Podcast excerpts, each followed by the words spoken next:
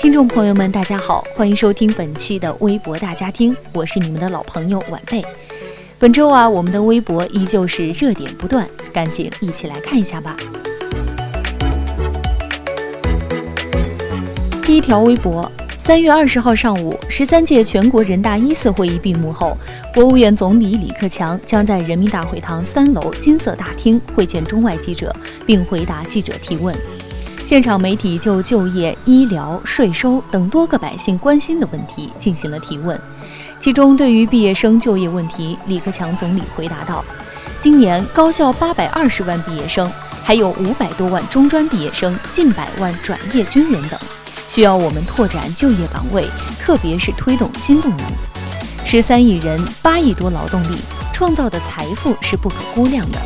如果是充分就业的话，也会给市场带来信心，同时也再一次强调了国家的主权问题。”我们要维护国家的领土完整，我们绝不会也不能丢去自己的一寸土地，但我们也不会侵占别人的一寸土地。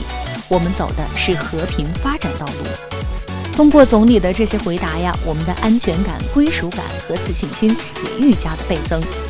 同时，在这里我也预祝各位应届毕业生能就当前两会后的好形势，早日找到自己心仪的工作。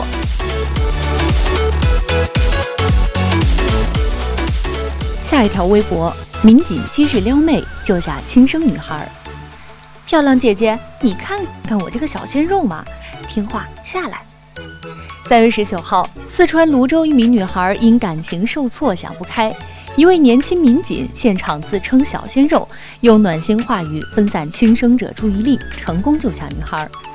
视频里虽未见民警的面容，但其清新的身影还是吸引了很多网友的注意。有网友就评论说：“又想骗我分手。”还有网友说呀：“第一次觉得‘小鲜肉’这个词儿不讨厌了。”在此，我首先想和大家说的是，生命诚可贵，并不是爱情价更高的。遇到挫折时，更应该用成年人的方式来排解，和朋友出去喝杯小酒，倾诉一下烦恼，再不济蒙上被子大睡一觉。没有什么事情是时间不能解决的，更精彩的世界你还没有看过，就此放弃自己的生命，才是最后悔且不可挽回的事情。同时，也给这个民警小哥哥点个赞，在更新换代如此迅速的时代，用更新的方式去解决事件是个好点子。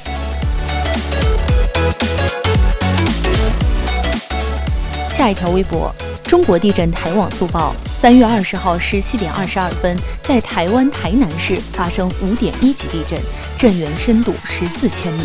网友称厦门福州有震感，更有家住厦门的网友幽默评价：“终于玩了一把真正的抖音。”调侃归调侃，我也要提醒大家，生活在靠近地震带区域的朋友们一定要注意出行安全。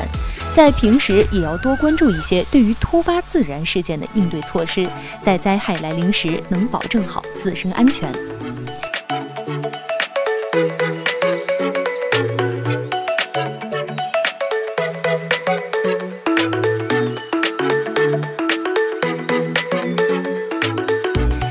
以上就是今天节目的全部内容。您还可以在荔枝 FM 上搜索相思湖广播电台，或者搜索百度微信公众号“湖畔之声”，收听我们的更多精彩节目。